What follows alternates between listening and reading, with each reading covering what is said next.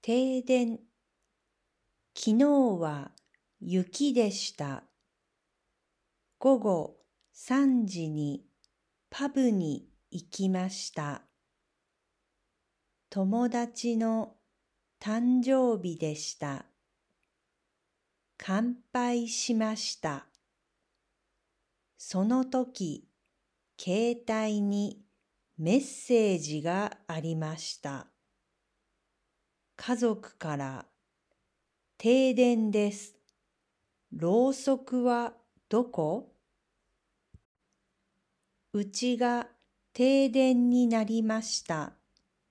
帰りたくありませんでしたが、心配なので早めに帰りました。